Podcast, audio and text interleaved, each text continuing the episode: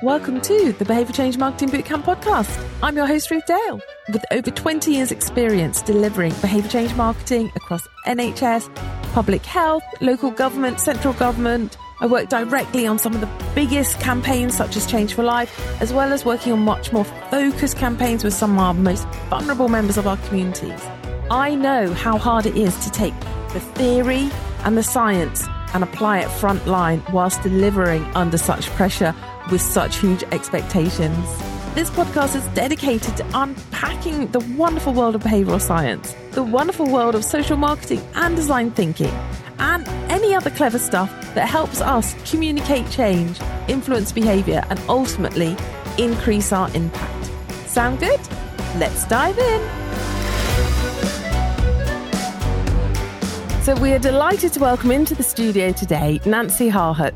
Nancy is the author of Using Behavioral Science in Marketing to Drive Customer Action and Loyalty by Prompting Instinctive Responses. I'm holding the book in my hand because it's absolutely fantastic. Nancy is also the Chief Creative Officer for the HBT agency, which stands for Human Behavior Trigger. So Nancy's actually out there in the real world. She's a marketer doing this stuff using behavioral science to get incredible results for her clients. So we are super delighted to have you in the studio, Nancy. And just before we dive in, I just want to say to everyone, this is simply the best book. If you are using behavioral science and you're in an internal communicator, using behavioral science in marketing is the textbook. You need to put it on your desk. You need to reference it for every project. It's absolutely fantastic. So Thank you so much for writing it, Nancy. I do wish you'd written it 10 years ago, please. That's the only thing I can say because it's that good. But thank you. And do please say hello. Oh, well, thank you so much. Hello. Thank you for having me. Thank you for those kind words. I, you know, I wish I had written the book earlier. If I had been able to do it faster, I would have. But the intention really was to provide some, you know, hands-on examples for people to, to take and run with. So thank you very much. Oh, no, my pleasure. And just so I know you, Nancy, because I follow you on LinkedIn, I read your books, but perhaps our listeners don't know you. So could you please introduce yourself a little bit and tell us one thing that no one knows about you? Sure. So uh, my name is Nancy Harhut. I'm the co-founder and chief creative officer of HBT Marketing. And I have been in marketing for basically my entire career. I came up as a copywriter. That's always going to be my first love.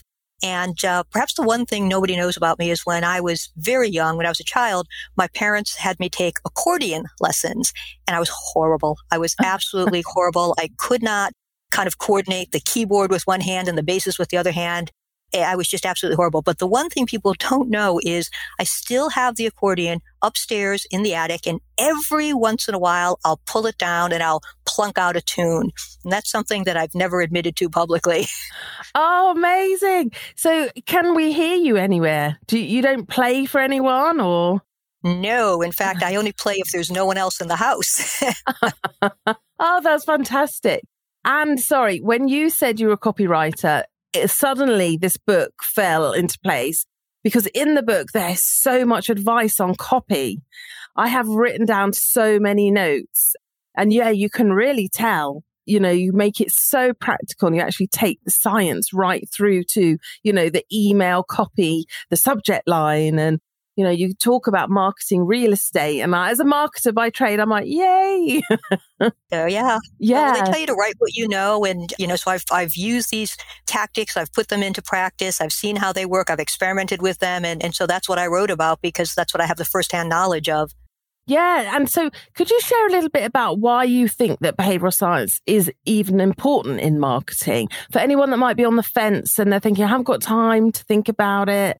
You know why why did you go down this road what's made you so brilliant at it and what's made it so special do you think well, you know, I think that we need behavioral science. Like in, in marketing, we think if we get the right message to the right person at the right time, we're all set. But if we stop there, we're stopping short because we need to do a little bit more. We need to get the right message to the right person at the right time in the right way. And when I say in the right way, what I mean is we need to serve it up in a brain friendly way because there's a lot of scientific research that shows that people rely on decision making shortcuts or decision default, certain automatic, instinctive, reflexive responses. And we as marketers need to get out ahead of that because if we know that someone is more likely to do X if they're you know, encountering why, then we should make sure they encounter why.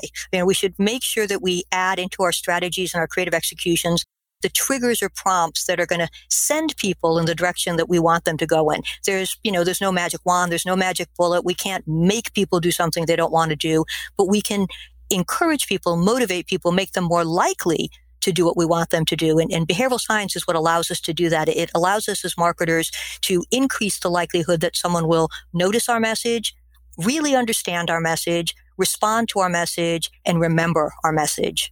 Okay.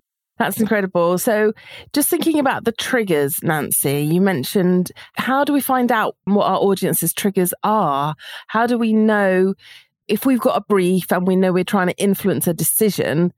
Is there any particular way that you sort of start a project and you think, right, I need to understand these automatic responses and really get to grips with the audience's triggers? Yeah, I think one of the most important things in a creative brief is a section that I call the, the barriers and the levers.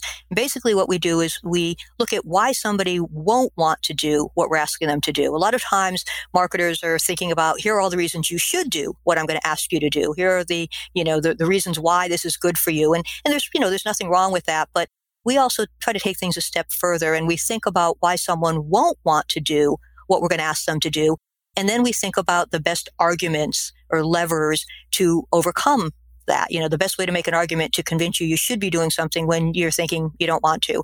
So, you know, based on that, we'll look at, I think in the book, I, I list about 25 of my go-to behavioral science principles. And there are many more, but these are the 25 that I have a tendency to return to over and over again because they've worked for my clients. And so you think about, okay, why you know, why might someone not want to do this? And then you look at the various behavioral science principles we have available to us, and we start to form a, a hypothesis or a best guess that this one and this one and possibly this one are the best suited to overcome that argument. And then we put them in the market and we test and whichever one is working the best is the one that we end up rolling out. So it's basically thinking about why won't someone want to do this? What's the best way to overcome that, that objection? I love that. So just changing the question a little bit. It's not the product benefits. It's not the reason often we think people should do things. Actually turning it on its head a little bit and asking them why they won't do it or framing that in sort of brainstorming and then looking at which of the behavioral science principles will help reduce those barriers. Is that? Yeah. I mean, you, sure. You might, uh, you know, you might say, okay, we're, um, we've got this new product that we want people to buy and why may they not want to buy it? Well, you know, we start to think about it and we go, well, they may not want to buy it because they've never heard of us before because we've never offered a product in this geography. We've moved to a new geography. They've never heard of us. So they may, you know, not want to buy it because they don't know us or they may not want to buy it because they think it's too expensive or they may not want to buy it because they they think that, you know, every provider is just like everyone else and their current solution is fine. You know, so mm. there are, those are three different reasons why someone may not want to make a purchase. And, you know, if, if you have the, the time and the budget to do some market research, great. If you don't, you know, maybe you talk to your customer service representatives or your salespeople and you, you know, say, well, what are you hearing when, when people call or when you call on people? And, and if you if you don't have that available, maybe you read some reviews that, you know, or posts that customers have made about your product. And maybe you can glean some things from that. Or maybe just, you know, because you've worked at that company and with that product for a while, you have a sense, you know, you know that you're more expensive than the competition, or you know that you're brand new in this particular marketplace. And so people don't know you, but you kind of zero in on what the, you know, probably the number one guess is in, in your yeah. opinion that's going to hold someone back and then you say, okay, if, you know, if they don't know me, well, maybe I want to use the authority principle. I want to point to the fact that the Better Business Bureau endorsed us or the American Dental Association endorsed us, some, some authority. Or maybe we want to use social proof, customer testimonials. Other people like you have used the product and they're happy with yeah. it. Or if, you know, they think the piece, you know, the product is too expensive, you know, we might want to look at ways to make the price seem more affordable, whether we express it using magnitude encoding process. You know, sometimes uh, how much space a price takes up translates to how big it is. So 52.00 takes up more space than 52. So, you know, we say it's $52 and we say 52. We don't say 52.00, you know, because it, it makes mm-hmm. it seem smaller. Mm.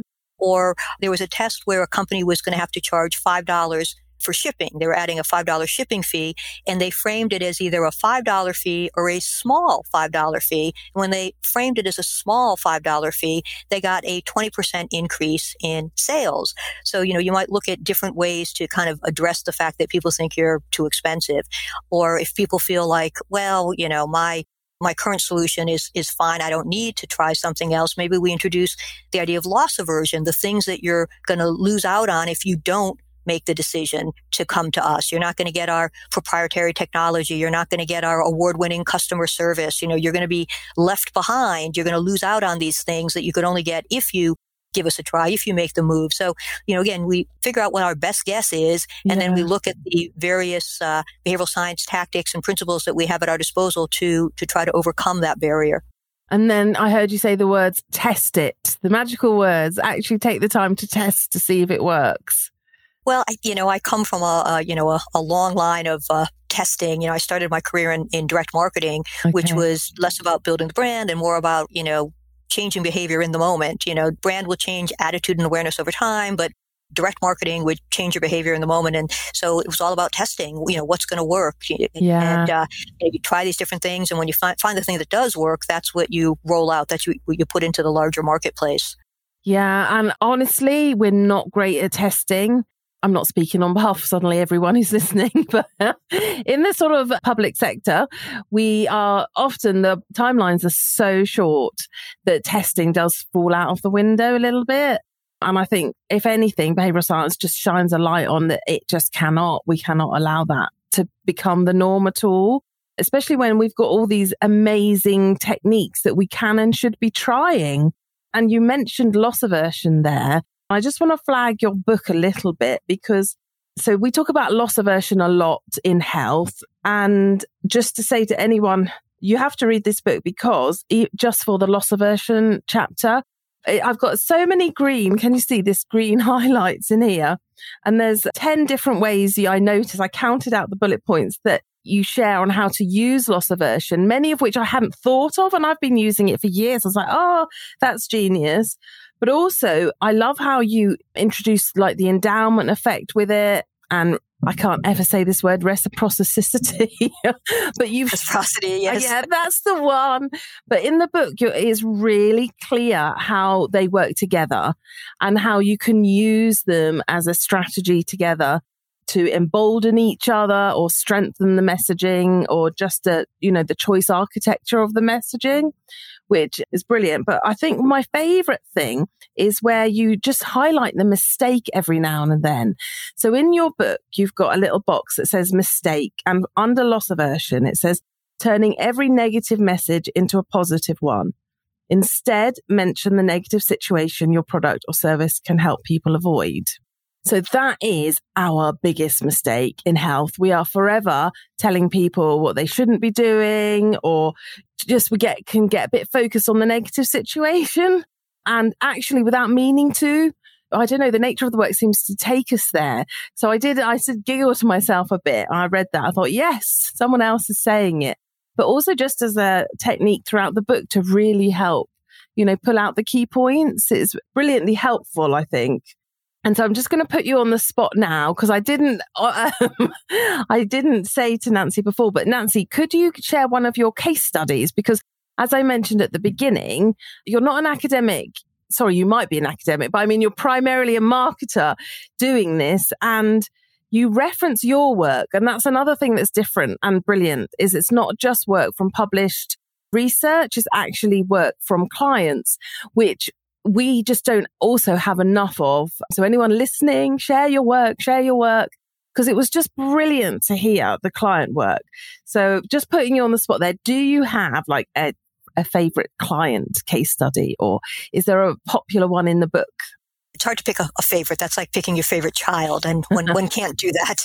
But uh, but I, I have um, one that I like very much, and it involved a a company that was offering voluntary benefits. So when you're at work, you can you know, at work they give you, you know, a certain amount of life insurance, for example, but then you can choose to buy other kinds of insurance, cancer insurance or accidental death insurance or disability insurance, things like that. And the idea is you get a, a good rate on it and they just take the money right out of your paycheck to pay for the insurance. So the company's not paying for it, but they're getting you a good price on it and they're helping you pay for it because they'll just automatically deduct it from your paycheck. And Typically, the way this works is the human resources professional will send out an email and say, the insurance representative is going to be here on such and such a date. So schedule an appointment, meet with the representative, hear about the various optional insurances that you can choose from. And if you're interested, you can get one. And basically what would happen is very few people would schedule an appointment. You know, they just wouldn't do it. So what we did is we kind of flipped the script and we used some choice architecture and we sent out an email and we said, we have scheduled your appointment for you. It's on this date at this time in this room. We'll see you there. If you need to reschedule, click this link. And what happened was we got a 418% increase in people showing up for the meeting because we wow. made it easy for them to do it. You know, the, you know, the, in the old way, you had to take action. You had to be the one who scheduled a meeting. In this case, you, it required more action to get out of it. You know, it was the easy way. The path of least resistance was simply to show up at the meeting. So there was that triple digit lift in meeting attendance, which resulted in a double digit lift in actual sales. So we got people to change their behavior and, and go to a meeting that could be beneficial to them. And yeah. sure enough, the more people that came, the more people that realized, gee, I should have some of these different policies and, and they purchased them. So that's one of my, my favorite case studies. Okay. And that's absolutely like, as soon as you said appointments, that is one of our hottest topics, missed appointments. So that's so relevant. I know it's a different subject, but it's still so relevant. And you mentioned choice architecture there. Just really quickly, could you explain choice architecture in messaging? Because I think there can be some misunderstanding that actually, if you opt out that of choice architecture, you're not doing it. Does that make sense? Choice architecture had a bit of a negative press over here, and people didn't like to feel like they were manipulating people. Yeah, it's not given, I don't think, as much attention as it deserves. So it's wonderful if you could share a little bit what is choice architecture and the actual messaging structure.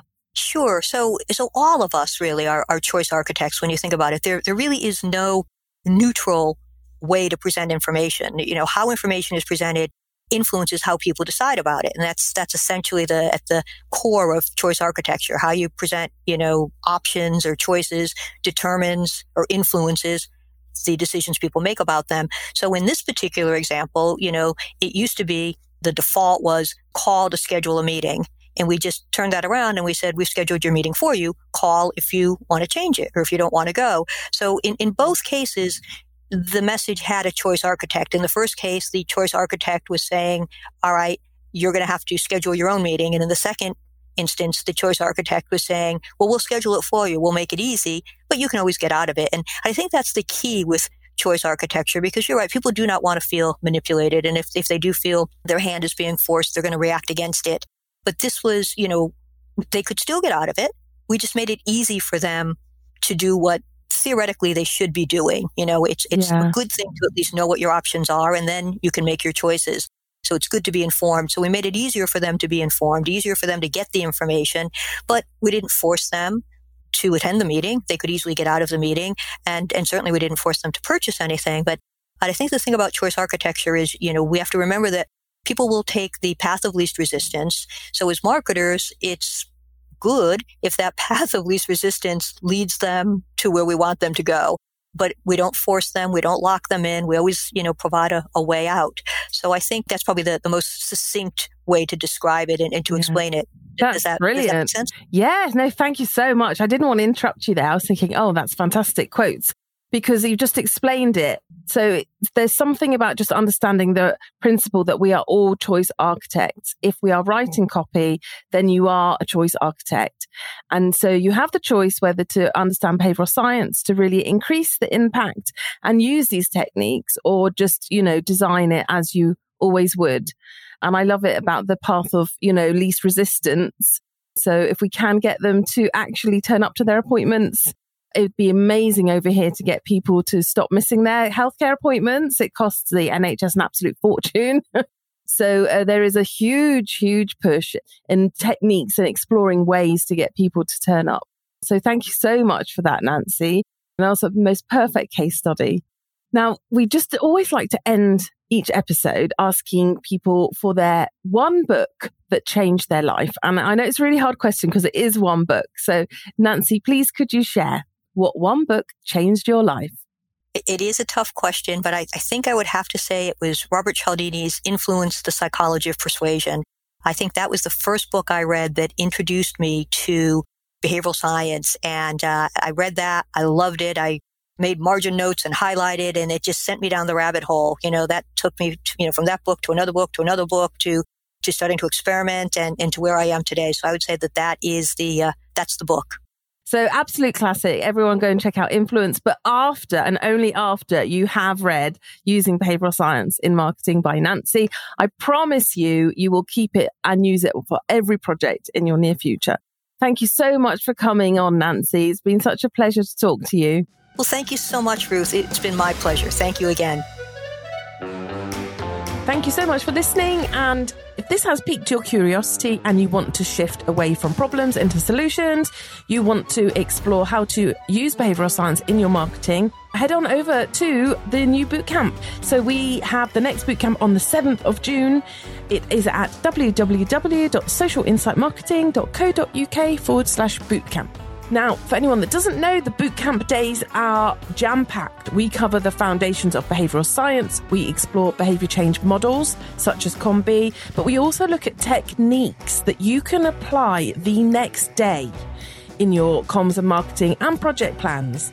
It is a very, very busy day. There is an awful lot. We call it the Kickstarter because then once you've been through the boot camp, you are kickstarted into the masterclasses. So everyone who's been through Behavior Change Marketing Bootcamp also has free access, free lifetime access to our masterclasses and the on demand videos. So all of our content is uh, supported through an on demand training portal, which is personalized for you. And there is an app, uh, which I always forget to mention, as well as masterclasses, because we know that actually, it's one thing learning and reading this stuff, but applying it when you're really, really busy, working under tremendous pressure is another thing. So we want to help you do that. And I'm so excited. So the bootcamp is on the 7th of June.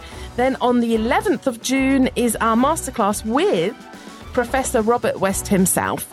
So he is the co author of The Behavior Change Wheel, a guide to designing interventions he is an expert on motivation. So, this is a masterclass in understanding your audience's motivation using behavior change theory and behavioral science. And so, Professor Robert West is like the king of COM-B or the father of COM-B because he co authored it. So we are so excited. He's going to do an exclusive workshop for boot campers. So the invite will go out to anyone who has been in the training. There are limited spots because it's not a webinar, it is a workshop but there should be enough. There should be enough for everyone, and it's all recorded as well. So you can get it on demand if you can't make it that day. So, super exciting June, and we're delighted to have him. Thank you, Professor Robert West. And also, there is a podcast actually, if you want to hear more from him or you want to explore COM-B a little bit more, do check him out. He sort of kickstarted our year for us, which was amazing. Thank you so much. It's episode 37. But also, if you are a boot camper, don't forget there's a new COM-B canvas that we've started using, a great little tool that will help you apply the theory as well. So that's in your training portal. Okay. Thank you so much for listening, everyone. And if you are interested, your curiosity is piqued, head over to www.socialinsightmarketing.co.uk forward slash bootcamp or just DM me.